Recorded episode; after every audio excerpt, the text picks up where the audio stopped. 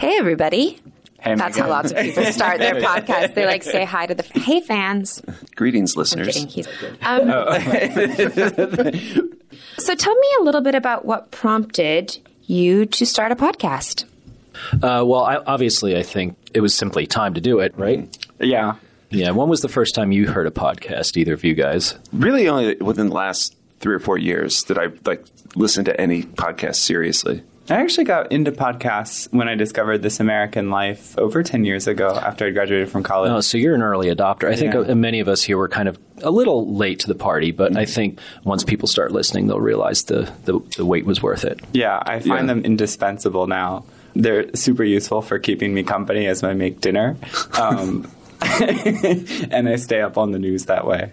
Well, I was just saying uh, uh, to somebody offline, so to speak, that uh, it's kind of the discussion behind the discussion. Yeah, the conversation I did with Sam Adler Bell in the, our first episode, it was about a piece he wrote. And so you could almost read the piece and then listen to the conversation and see the number of times Sam says, Oh, we've talked about this before. Hmm. And yeah, so I like the idea that it's the conversation behind the conversation. Yeah, I thought too that it gives a window into the kinds of things that can't quite be represented in the magazine. Like I was listening to the conversation with Micheal O'Siadhail, and you can put his words onto the page and they have a certain rhythm, but to hear him read it live is quite another thing. And one of the other great things too, it's a, I think a real unique to Commonweal in some ways, is uh, the way we all sit around and talk about a lot of these things amongst ourselves, particularly at our uh, famous lunch table, which Yeah. uh, some of our listeners have actually joined us there and they see how it operates. But these are the things we talk about amongst ourselves, so we just think it's a great thing to bring to our uh, audience as well. I mean, when we first started talking about doing a podcast, we would joke about just putting a microphone at the lunch table. And we still might. Yeah, it's not a bad idea.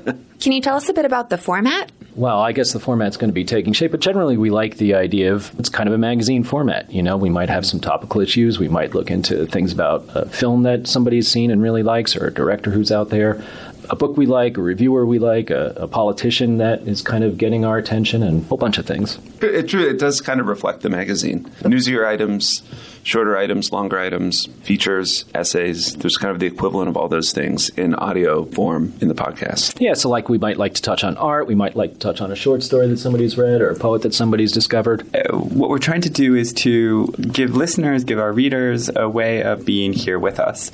And that's what the magazine is. Our publisher, Tom Baker, likes to say that a magazine is it defines a community. It's readers, it's writers, editors, everybody is kind of gathering together and turning together. And that's what happens here. That's what I've discovered here. And I think that the desire is to make that available in an easily consumable one hour format. Or hour plus. Or hour plus. be. Plus, yeah. Uh, plus downloadable segments. But no, so I think that's the idea. Is it should be like the magazine, but it should also be uh, somewhat a little bit more intimate. Yeah, and even to get back to your question earlier, Megan, about why now, I mean, uh, I think Commonweal's sort of at the point where we want to start thinking about what our readership is like in terms of a community, engaging with them in different ways, uh, beyond the website, beyond the printed page, beyond our Twitter feed. They actually get to hear our voices.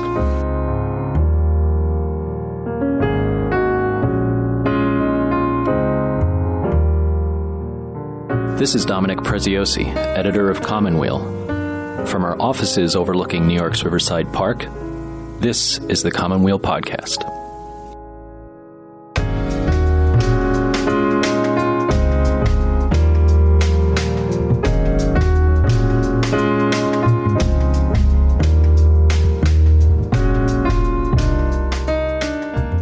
On this episode, Commonweal senior editor Matthew Boudway speaks with Paul J. Griffiths, a longtime contributor to Commonweal, about his recent essay on the English philosopher Roger Scruton, who in his recent book takes up the topic of Brexit.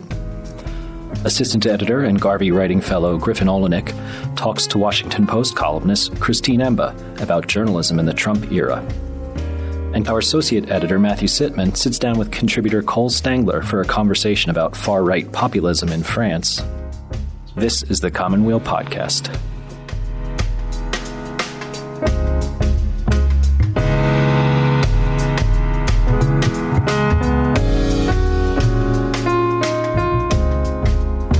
Paul Griffiths, who recently resigned from his position as the Warren Chair of Catholic Theology at Duke University, is a longtime Commonweal contributor and the author of several books, including his latest, Christian Flesh.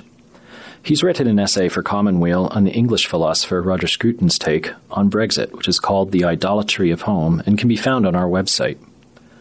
Our senior editor, Matthew Boudway, speaks with Paul about Scruton's assessment of the Brexit referendum and about the limits of democracy. I thought we'd start by talking about Brexit itself. Now, you recently were back in England. Uh, you're originally from England, and I wanted to know what the mood is there now when it comes to Brexit. Did you talk with anyone there who voted for Brexit? Yes, I talked with lots of people there um, when I was there last month. I think the mood is generally fairly gloomy about it on all sides. That is to say, those who did vote for Brexit, many of them anyway, think that there won't really be a Brexit, that whatever arrangement is arrived at when the negotiations are done won't really be what it's supposed to be. So they're gloomy. And then on the other side, those who didn't want a Brexit at all are deeply gloomy that there's going to be anything remotely like it. So it seems to me that by 2019, nobody will be satisfied. Right. And, and what do you think the chances are that it will actually there will be a Brexit after all, and that this won't be uh, preempted by another referendum or by some last ditch effort to save Britain's membership? I think it's really hard to predict the chances of a last minute referendum. If I had to predict, I would think it will not happen. I would think that something will be negotiated by the spring of 2019. So I think something will go ahead. Whether it will look much like what a hard Brexit might have been is another question, but something I think will happen. When Brexit happened in June of 2016, a lot of people were alarmed, but people became more alarmed in retrospect when they started talking about it as a harbinger of, of later outbreaks of populism, and especially uh, the election of Donald Trump in this country later in the year. How much similarity do you think Brexit has with those other recent episodes? I think there are some overlaps, but also many, many differences. Um, I mean, the, the obvious overlap, and I think it is real, is that both in Britain or England anyway, there is significant disaffection about questions uh, surrounding immigration. That's also true here in the US, though with slightly different flavor. So I think that's similar, and part of the reaction to that is to try to re-establish a more or less imagined past in which those things weren't a problem. So I think there are overlaps there. But I think many, many other things are different. I think that the the sense that Americans have, or many of them, that America is what it really is, the greatest power in the world, and that it can do what it likes, that is completely absent in England. So, and has been for a long time for obvious reasons. And so, there's a sense that whatever happens, Brexit or not, the thing England has to do is to develop and maintain a status as a, a minor power with significant history and that's really different from what goes on here. So overlap and difference. So let's, I guess, turn to Scruton's book. Now, Scruton defends Brexit, defends the people who voted for it, and uh, he does this by drawing a distinction between oikophobia, which is literally hatred of home, but can also be understood just as a kind of homelessness or feeling at home in more than one place and then oikophilia, which is the love of home. And he connects this to another dichotomy between people he calls anywheres and people he calls somewheres. Maybe for the purposes of this conversation, we can just use the shorthand of somewheres and anywheres. I'm wondering how useful you find this way of approaching the question. You write in your article that it seems like a pretty good description of different temperaments, but is it also a good description of the political phenomenon? Yeah, I think it has some force even there, even as a description of the political phenomenon, in the sense that disproportionately Brexiteers, those who supported Brexit, do have, at least rhetorically and I think also existentially, personally, a sense that where they live, whether it's England, Wales, Scotland, or Ireland, is important and they want it important to them and they want it to remain as they imagine it to have been. So I think it does overlap with that political movement, a kind of populism, if you like. And I think the other side of it does too. I think there, there actually is a, a stratum of society, both in Europe and in the United States, that is effectively what Scruton likes to call anywheres. People who are very movable, they in fact do move a lot, they speak many languages, they have several passports often, they are self consciously and by desire and design not rooted. I think that's, that's a real difference. It's a sociologically measurable difference as well. So you write about Scruton's identification of home with the nation. You write for Scruton, the locus for law and politics should also be the home place. And European Union membership makes that difficult or impossible for the English. But this connection can be weakened. One could find one's appetites for home things satisfied by the local air and food and languages and habits, the things one hears and sees and touches every day. But one doesn't need one's appetites for politics and law to be met as locally as, as locally as that. I thought that was an, an interesting point, but I wonder, uh, even if it's possible to, to have a robust affection for one's home place, for the things of one's home, and also a kind of transnationalist politics, is it possible to have a transnationalist democratic politics and also be oikophilic? What I mean is, doesn't democracy depend on people being able to communicate with each other? So at least it requires a shared language because language is, after all, the medium of persuasion and democracy. In theory, any any healthy democracy depends on persuasion. Yeah, that's a good question, and I think there's a great deal of truth in what you suggest. My own tentative view about all that is that democracy does indeed require communication. It requires a shared set of understandings and much more in order for it to work. It never works very well, but in order for it to work at all, it requires those things. And so when you get to the transnationals, say the European or even the world stage, democracy is not going to work well. I don't myself think that's too much of a problem. Um, I don't think that we ought to think that it's sensible to decide democratically about matters like, I don't know, which side of the road we drive on, or which currencies we use, or regulations that govern, for example, emissions of carbon into the atmosphere. I think that if we do try to decide democratically about those things, it goes extraordinarily badly. And we simply should give that up. I think that democracy is very good, or can be very good, for much more local questions. And that's where it's valuable. I'm myself entirely happy with the thought of there being transnational or even global rules and regulations that are not, in fact, determined by democratically elected representatives. I think that's simply a necessity in the world we have now. The most striking instance of that for me is that um, democracies are extraordinarily bad at dealing with the kinds of structural problems that have led to climate change. And that will continue to be the case we will simply fail to deal with it if we try to deal with it democratically. And yet we need not to fail, or at least not as dramatically as we probably will. So it's a question of levels, I think. So you think a transnational politics or a transnational polity is necessarily technocratic and not democratic? I think in the end that's right, yes. And that's not necessarily a problem uh, as long as the right questions are, are being decided by the technocracy. Right, and that, of course, is the trick because the problem about technocracies is that they tend to be expansionist and they tend to want to answer more questions than they ought to. So there needs to be a way to check that. But if that could be done, then yes, if the technocracy is actually answering the right questions, the questions it's good at answering, I'd be all for it. But I admit that's not going to be easy to do, but then none of it's easy to do, and democracy isn't easy to do either. So uh, that's no objection, perhaps.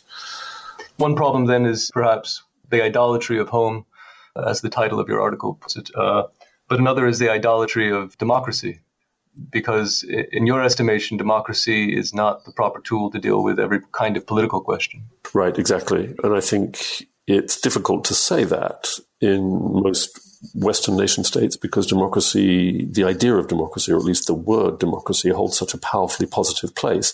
And any critique of it sounds like either, I don't know, either fascism or state socialism or something else equally unpleasant. But I don't think that if most people think a bit harder about it, they necessarily actually do think that. Most of us are happy, I think, happy enough with various aspects of our lives being regulated in ways that are not remotely democratic. So, if we can all get a bit clearer about that, then we could perhaps arrive at a more just and productive sense of what democracy is good for. I mean, isn't one problem here that the European Union presents itself to the public as a democratic institution?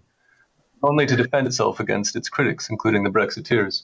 It does, and I would that it didn't. I mean, the membership of the European Parliament is democratically elected in a strange kind of way, but the turnouts are typically so small that the idea that they actually have any mandate is ludicrous. And I agree that it's problematic that it's defended in that way, but that's that's what we have to live with at the moment, anyway. Well, at the end of your uh, review essay, you write that Scruton's oikophilic leavers aren't home lovers, but rather home idolaters, and perhaps English Catholics are in a better position to see that than most. Why do you think so? What is it about being a Catholic that would allow an Englishman or anybody else in Great Britain to see the problem with Brexit? I think two things. Um, one is that I think it's intrinsic and proper to being Catholic that one's loyalties can never, one's loyalties here below that is, prior to the eschaton and all that, that one's loyalties can never be exhaustively accounted for by loyalty to a nation state. That's to say, Catholics are members of Christ's body and therefore members of a transnational church. The Catholic Church is the largest transnational entity there is by most measures. And so there's always a sense of limited loyalty. And nation states typically don't want limited loyalty. They want all of it. And so Catholics, I think, are in a good position to see what kinds of loyalty are and aren't appropriate to the nation states they live in. So that's one reason. But there's another that's peculiar to England, which is that there was a Reformation in England and it was violent and bloody on every side, martyrs on every side, and unpleasantness on every side. But once that shook out and settled down by the 17th century, uh, English Catholics found themselves a minority with almost no legal rights. And that persisted until the 19th century. And so there's a particular history there that gives, I think, English Catholics a sense that whatever else they are, they can't unproblematically and directly be uh, exhaustively loyal to the United Kingdom because of that history. Is there some kind of tension in Catholicism between the universalism, the, the, the small c Catholic nature of Catholicism, uh, which means that it's international, and the importance that it gives theologically to the incarnational, the embodied, which means necessarily the local, or as you put it, the things one hears and sees and touches every day. Is this just a tension, or does this create conflict in the way Catholics tend to think about the relationship between their religion and their local place. Hmm. Yeah. I think tension is a reasonable way to characterize it rather than conflict. I think that you know as well as I that there's a, a Catholic doctrinal position about this, which uses the um, the super slippery word subsidiarity, and that's in some ways meant to account for this. That's to say, locality, the incarnational, where your flesh is, where you eat, drink, and have your mode of being in the world is deeply important because of the nature of uh, the kinds of creature we are and because of the incarnation of the triune Lord as Jesus Christ. So that's all extremely important, but it's not the only thing to say. That is to say, as well as the incarnation and indeed inseparable from it, there is a transcendental, universal, eternal, triune Lord who is incarnate as that. And so we all, as individuals, participate in something greater than the incarnational specificity of our local place. And so that's how it ought to go. But I think it's also right to say that sometimes it does become a conflict. And people set up one thing or another as the only thing to say, and then it's a knockdown, drag out battle, and someone's got to lose. But it doesn't need to be that way. I think you can have both as long as they're articulated well with one another. Thank you very much for uh, being with us today. Thank you, Matthew. It's been my pleasure.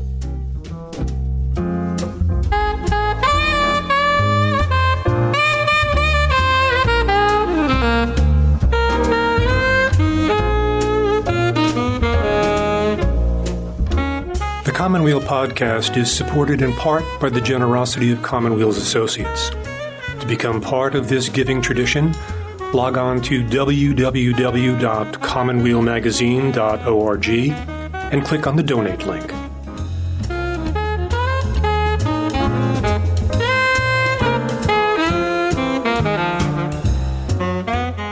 Next, we have assistant editor and Garvey writing fellow Griffin Oleynick in conversation with Christine Emba, a columnist for the Washington Post. Griffin spoke with Christine about economic inequality and the ethics and spirituality of journalism in the Trump era.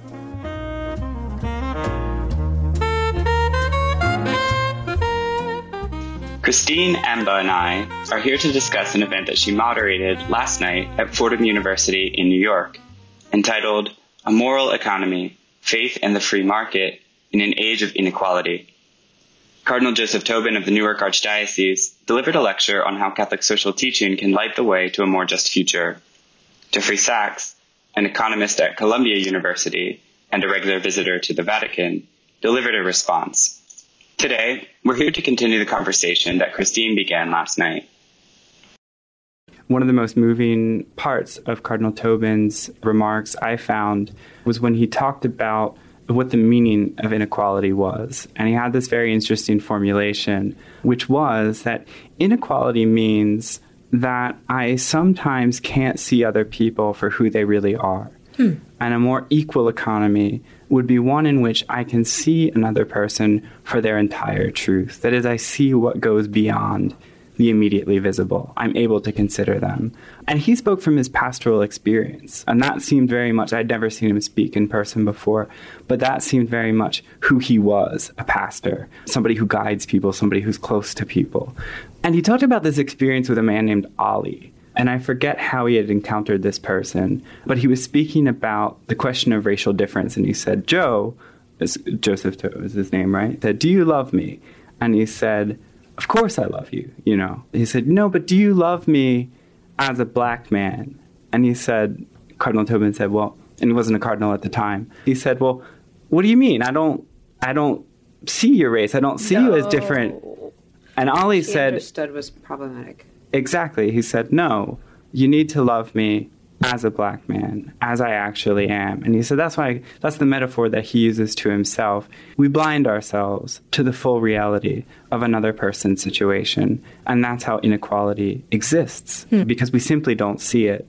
Or we choose not to see it. We've got structures, mental structures, social structures that prevent us from seeing the full way that another person exists in the world, that every aspect of their, their personhood is important. So I thought it was so interesting that this invisibility, this learning to see, that's partly what we need to do in the economy is to learn to see the people who perform services for us, mm-hmm. the people who are invisible. There needs to be a light shined on them.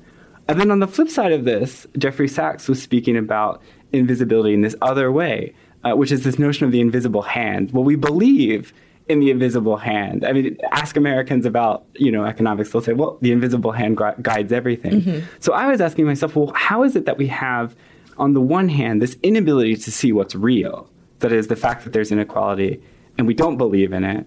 And on the other hand, we have something that we can't verify at all, which is the existence of an invisible hand, but we can't touch it. So there's this kind of contradiction that I was observing.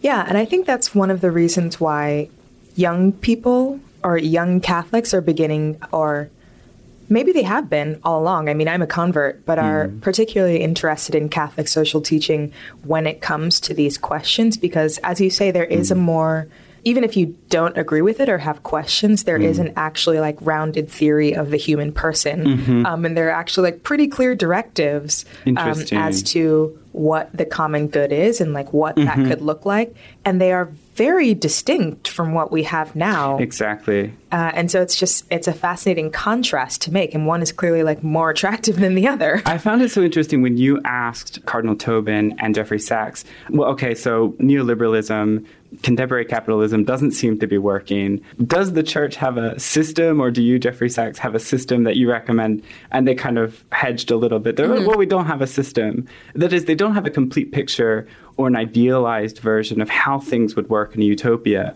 Invisibility and visibility, I think that's a really interesting dynamic mm. to talk about because inequality, I think, really does sort of create a chasm mm-hmm. Of sort of lived experience and even contact mm-hmm. between people of different classes or races mm. or amounts of money like just like bringing this up the idea of invisibility i think that's one of the things that has sort of come to light in the journalistic profession mm. and news reporters after the Trump election because suddenly people realize like, oh, there wow, there are like people who vote for Trump and like maybe some of them are poor and perhaps they live in Appalachia. Well, we must go find them. Hmm. And it's sort of like people parachuting into these places that they apparently didn't realize existed hmm. before to, you know, try and scrape some meaning from these people who they don't know. And that's not necessarily making them more visible and it's also not necessarily seeing them as a whole person mm-hmm. like if you go to sort of midwest town and like i'm going to write a profile of like sad white person whose factory closed like that's very a very flat It's part of their story, Picture. but it's not the whole story. yeah, that's not the whole person.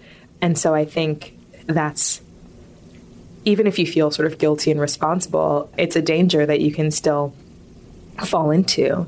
As for me, uh, how I try and make the invisible visible, one of the things that I have found both exciting and troubling hmm. as a writer and journalist is the idea of race hmm. which is like something I think about as a hmm. black woman, obviously, but especially in this time period, I notice increasingly how few people of color there often are in newsrooms and how sometimes just being there and writing from that perspective, which is actually quite difficult for me because I, I don't necessarily like love first person writing or like spilling my guts before the world. So why am I an opinion writer? You ask. Great question. um, but I think that actually some of my best columns or the columns that have resonated with people the most hmm. were some of the most gruesome for hmm. me to write, hmm. like writing after Charlottesville. And I wrote that piece that was it was really just like kind of a yelp of desperation just like why is nobody listening? And people kind of felt that. Or after one of the many mm-hmm. police shootings i wrote about how like i'm a black woman and i, I have an older brother Hmm. who is also black. And like when this happens i can totally imagine this being a member of my family and like what that feels like. Hmm. And so many people wrote to me after i wrote that piece saying like wow i never I never like thought about that. Like I hmm. never thought about a real person basically.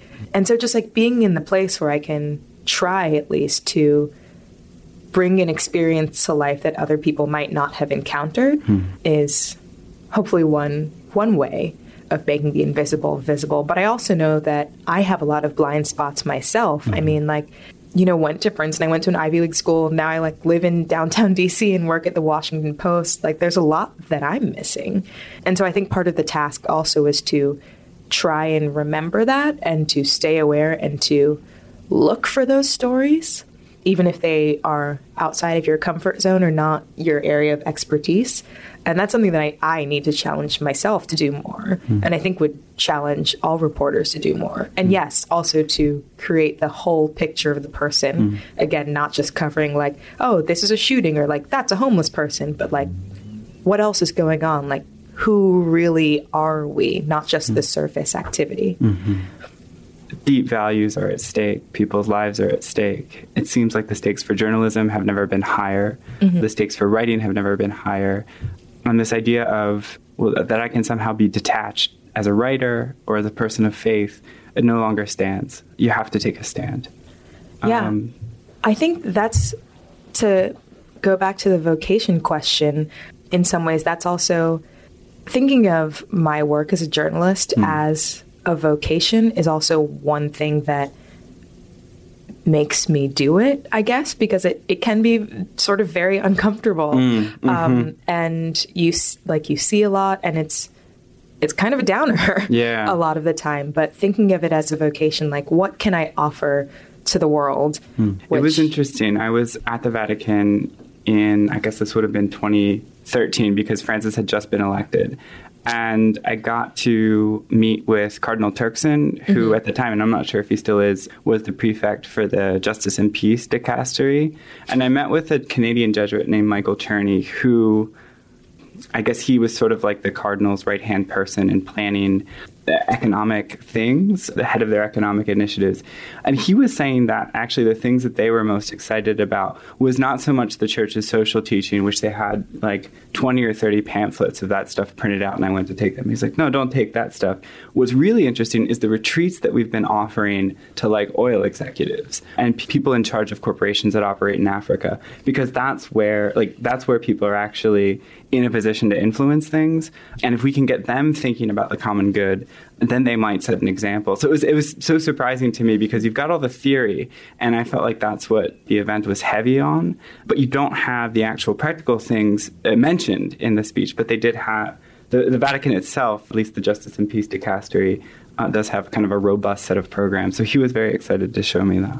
I'm sure there are people praying for Jeff Bezos. Mm. Like that must be the case.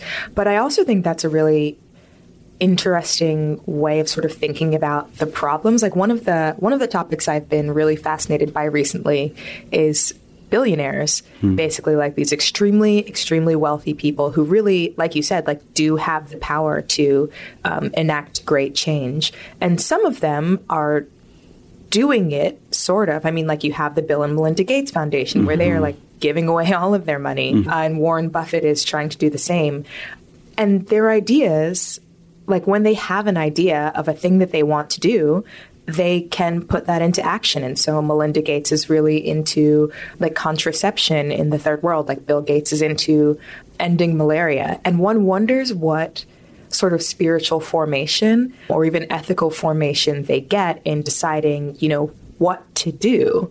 How okay is it to know that you could possibly have this much control also over other people's lives, over the world, mm-hmm. really, when you think about, you know, the influence and the reach that these people have. Mm-hmm. It's, is anybody sort of watching the watchmen, I guess? Mm-hmm. Or like, who's, who's keeping an eye on that? Because they're just people and they have like lots of advisors, but at the end of the day, they're just like you and I. I'm not sure that I would trust myself to, you know, pick the one problem in the world that's most important and fix it. Who would I ask? Mm-hmm. How do you teach virtue? Mm-hmm. How do you teach ethics? How do you mm-hmm. teach people to think not about themselves and not in the mm. near term? I'm just very interested in billionaires these days. Reading a book called The Givers. I can't remember the author. It came out recently. It's very good. Hmm. It talks about just like the sort of different areas of philanthropy, mm-hmm. how sort of like the wealthy from like either tech or mm. old industry or like other places are sort of taking over philanthropy. Mm. But they note that people, even the wealthy, even those with like the most money, still tend to give to their interests, Interest. which is not necessarily that helpful. Hmm. Um, like Princeton really does not need another twenty billion dollars. Mm-hmm. No. um, you know, the Metropolitan Opera mm-hmm. is fine. Mm-hmm. There are like many other things that you could give your money to, but mm. people still tend to just say like, well, my kid goes here, or I live in this town, so I'm going to give all of my money to this because mm. even though in the broader sense it doesn't necessarily make much sense. Mm-hmm. And then there's the other group of people. This is also a concept that I find very interesting, who have gotten really into data based or research based giving, which is one way of measuring mm-hmm. what good you can bring, but it's not necessarily a holistic way mm-hmm. of measuring good or like real human quantities. Mm-hmm. It's just like very hard to decide, mm-hmm. I think. Mm-hmm. And those are the questions that we need to answer. Mm-hmm. I like this idea of that I'm kind of getting the sense from you, the sense from the questions that you bring, or the um, the way that you think about things. This comfort with a process that's unfolding, or the comfort with incompleteness, like the sense that the journalist's task, the writer's task, and really the Catholic or every Christian, every human's task is to keep asking questions, but to keep formulating responses. You're receptive to the, the messages that the universe kind of sends you or others send you. You don't have a lot of stage fright. There's a great kind of courage in it. And I'm wondering if the, the, the virtue that we need now most is courage and discernment. And that can take so many different forms, but where do you find courage or what gives you courage to continue doing your job, to continue writing, to continue asking questions? I was kind of chuckling a little bit while you said that because another struggle of mine, hmm. I just really live a struggle life right now, is that I'm really uncomfortable with uncertainty, actually. Hmm. I hate it. Mm-hmm. It is very uncomfortable for me. I do not like it. So the fact that I apparently give off the impression that I don't is fascinating to me. Hmm. hmm. Courage and discernment. Hmm. Yeah, those those are good virtues. I mean, I think you're right. Courage is what it takes to keep sort of forging forward, even hmm. when things look crazier than ever. Super bleak. Yeah. And yeah, discernment. I mean, right now, really, the whole, I think, well, unfortunately, not the whole country, but many of us are waking up to how important discernment is and just hmm. like knowing what to believe and who to trust and sort of where to go on a sort of very basic, like, what website should I go to to read the news? Hmm. And a far more macro, like, what value system is real? What hmm. really matters in my life? Where do I find the courage? I mean, again, to keep reminding myself that, like, it's not just me existing sort of atomized in the world. Like, there's more going on that is not under my control, but hmm. that all things work for good in some way. Hmm. I know the plans I have for you. Mm-hmm. Yeah, they're for your welfare. Yeah, and I don't know, trying to also look for the good hmm. in some ways. Like there there are some good things happening.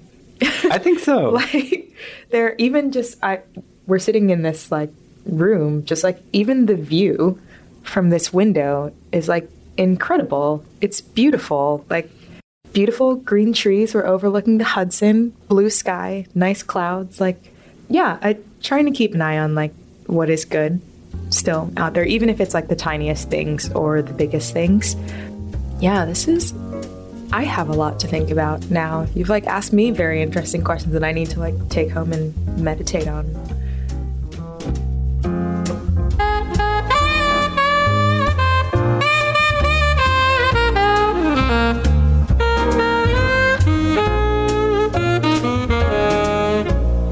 Commonweal is the leading independent Catholic journal of public affairs, religion, literature, and the arts. We offer a number of subscription options. Log on to www.commonwealmagazine.org and click on the subscribe link.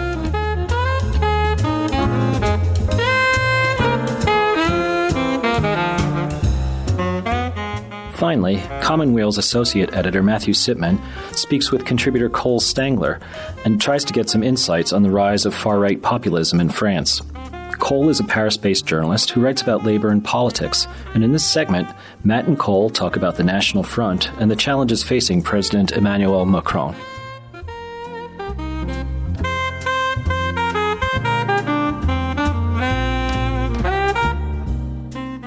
I guess by way of introduction and to get started, I was thinking back to the very first piece you wrote for us, which was in November of 2016.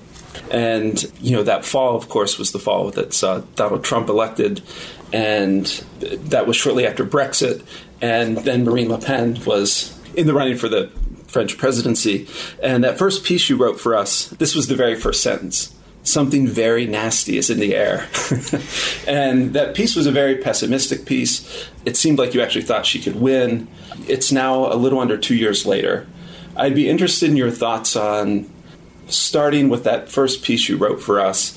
What you got right, what you got wrong, or just what your evaluation of the political situation is, especially in France, but in the United States too, perhaps, over that time period.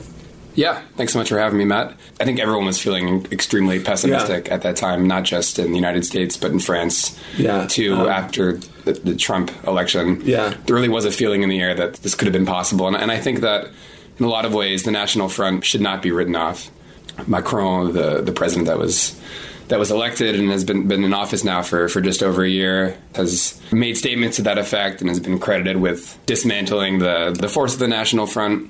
You're saying he's making those statements. I'm saying Emmanuel Macron is making those statements, Yeah. and I think a lot of the way that the, the coverage has been surrounding his presidency has kind of driven home that narrative, this idea that the National Front has, has kind of had its its moment of glory, Yeah. as it were, and now is, is, has kind of faded away. And, and I, I don't think that's the case. When I wrote the piece in November, So this was just after the primary for France's mainstream right wing Right. party, not the National Front, but what- what's known as the Les Républicains, which is the Republicans. that was the party of, of Nicolas Sarkozy, and then the nominee was François Fillon, who ended up was presumed to be the main the the favorite, but the heavy favorite, and basically had a campaign that was marred by a number of scandals that caused him to lose traction and open the door really for Emmanuel Macron to, to kind of step into the void and win the election. Marine Le Pen performed uh, not so well in the election. I think she could have done a, a little bit better. One of the, the things that, that really struck me was the, the debate between Macron and Le Pen. So after after the first round, Le Pen seemed headed towards a potentially significant score, and I think the debate that she had against Macron, where she you know flopped miserably, I think really kind of sealed her fate. when I was editing that piece, I was editing it in central Pennsylvania during the Thanksgiving holiday. Some of our listeners will know that I grew up in central Pennsylvania, and the county where I grew up went 70 something percent for Trump. My parents' zip code went uh, 77 percent for Trump. So I was editing this piece in the heart of Trump country, and one of the things you drew out in that piece is that a lot of her support was coming from places that were similar to places where I grew up, sort of Rust Belt, you know, burned out, kind of deindustrialized towns. Maybe you can walk us through a little bit of where her support came from, but also how we kind of went from you writing that piece in November, thinking she really had a shot at winning, to how did Macron kind of step into that void and end up doing so well? Hmm. I think to answer the, the first part of the question, the National Front gets a lot of support from from blue collar workers, from from the working class. If you look at the polls, it's something they that they vaunt a lot, but it's a, it's a, it's a fact. If you look at the polls, there it's, it's it's unquestionable that the National Front does have really substantial support from the working class. So you have kind of two different components, but either way, the blue collar workers, the service sector workers, Le Pen performs very strongly in the polls, and the National Front continues to do pretty well in, in the polls among them. And, and really, that that's concentrated if in really the north of France and kind of the eastern part of France, which is where heavy industry really used to have a much more prominent place, and, and a lot of those jobs have gone, not unlike the Rust Belt of the United States. It's pretty stunning if you can look at the unemployment rate in France correlates very significantly with with the National Front vote. Unemployment in France is around 10%, so it's something that's a much more prominent concern for a lot of people than in the United States. France has had this basically systemic a high level of unemployment for, for 30 years or so. And it's really a significant question looming over all of, of political life is how do you address unemployment? And also the question of what do you do with people that are unemployed?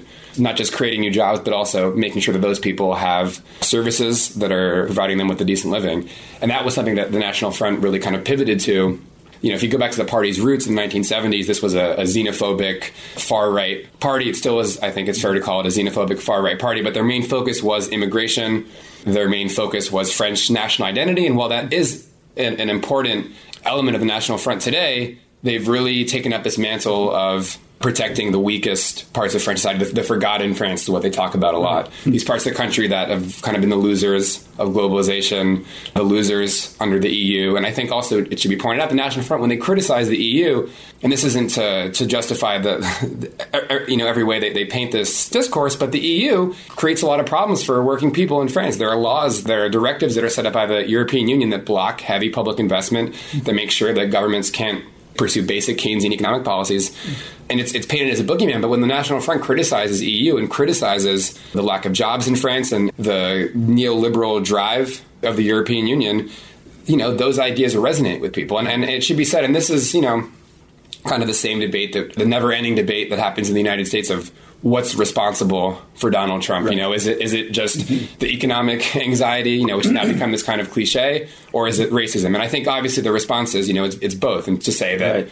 that mm-hmm. one is divorced from the other is, is, is ridiculous. So sure, immigration and fear of immigration and the other and racism also is, is responsible for the National Front's success. But to only focus on that, I find kind of silly. And I, I wrote it in, in the piece and you know, 10 million people in France voted for the National Front more than there should be are probably unreconstructed racists, and that's that should be cause for significant concern. But I have trouble believing, and maybe I'll, I'll, be wrong, but I have trouble believing that 10 million people in France are, are basically frothing at the mouth, you know, racist, you know, xenophobes. Right.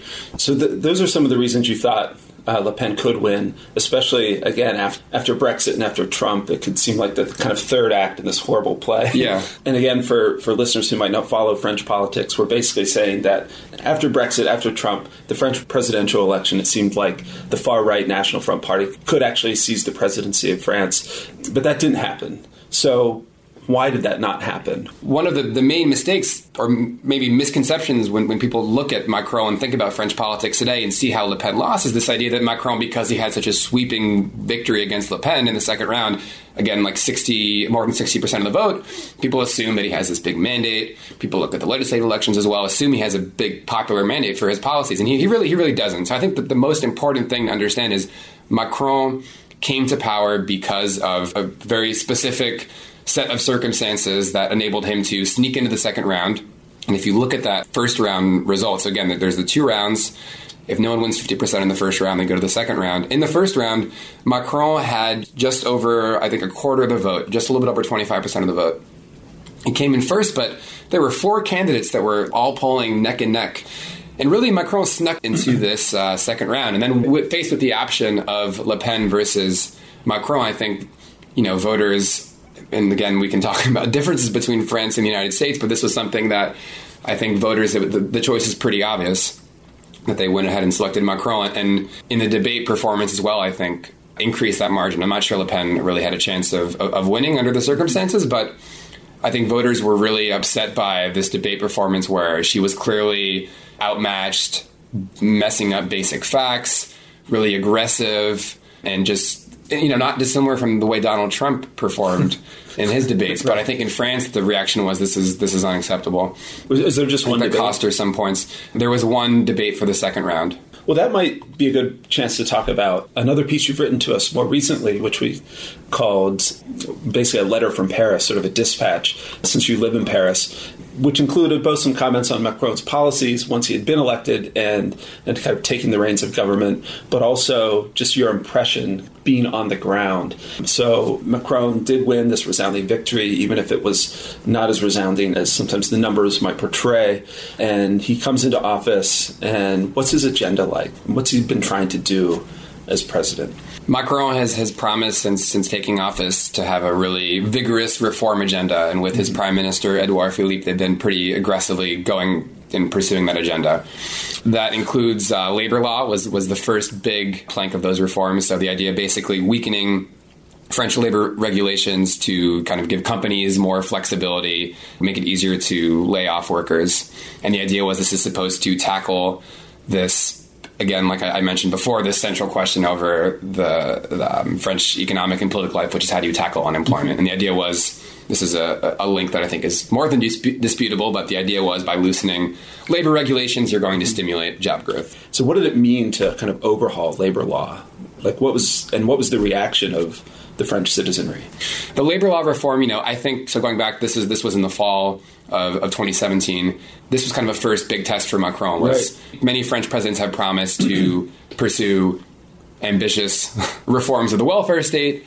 Most notably in the, in, in the 90s under um, uh, Prime Minister Alain Juppé, who was Chirac's prime minister, had a social security reform that was derailed by massive protests by labor unions. So Macron says, you know, he's going to pursue this pro-business agenda to stimulate the French economy, and he goes after a really bold move, which is to tackle labor law and to decrease the some of the protections that the workers enjoy.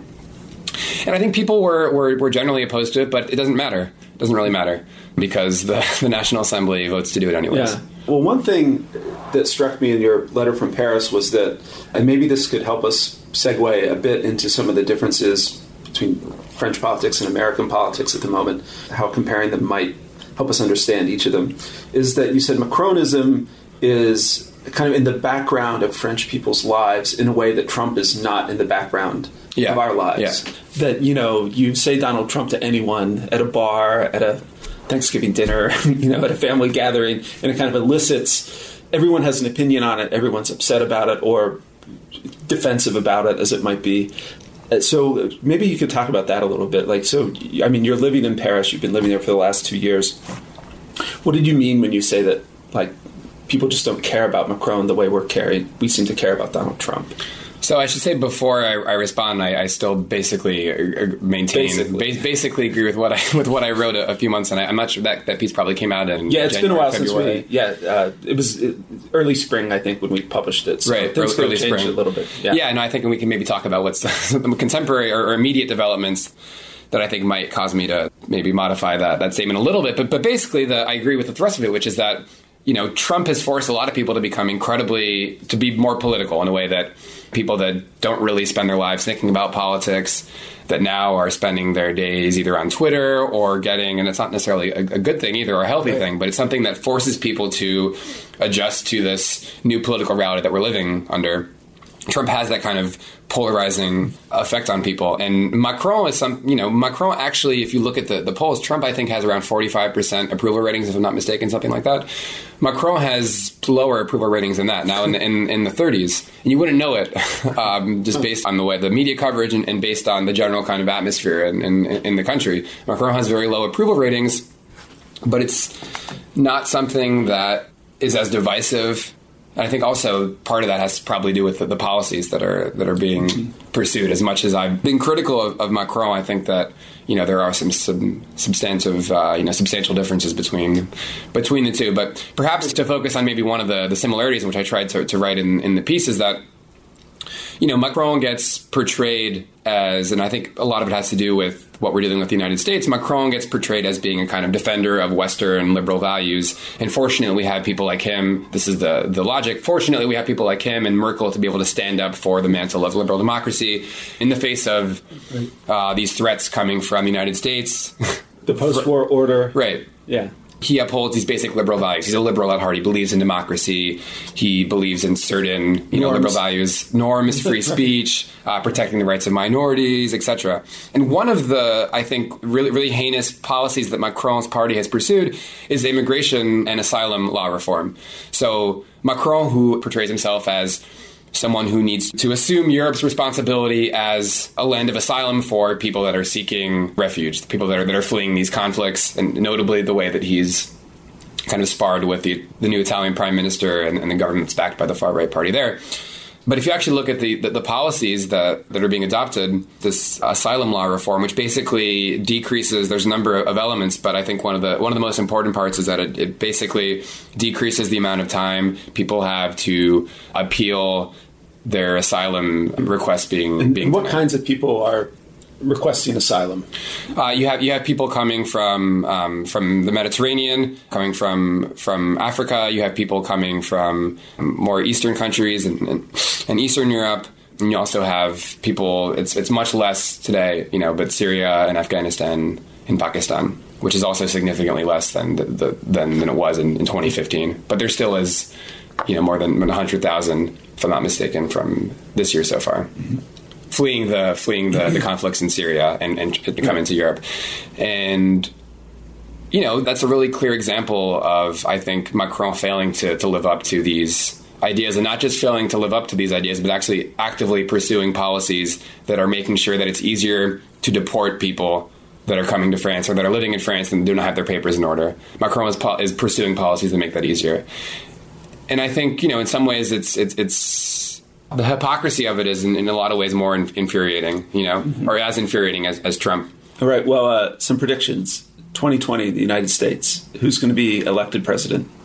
Uh, you're going to make me do this? I, yeah. I, I, it's a difficult, difficult question to answer. Okay. I think right now, if Bernie Sanders looked at the polls and decided not to run, you know, it wouldn't make a lot of sense. I think he'd be crazy not to run. You okay. know, given given the given the the advantage he, he currently enjoys. All right. And uh, who's going to be the next president of France? That's a harder question. I think that's even a harder question to, harder. to answer. Or we could be dealing with Trump and Macron in our you know d- dystopian world in another six years. I, I, really, I really hope not. But well, I think we've covered a lot of bases. And uh, thanks for joining us. Thanks so much for having me.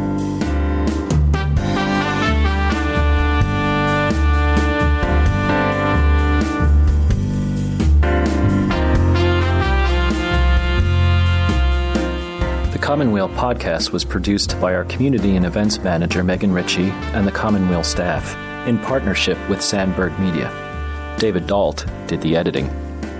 We'll be back soon with the next episode of the Commonweal podcast.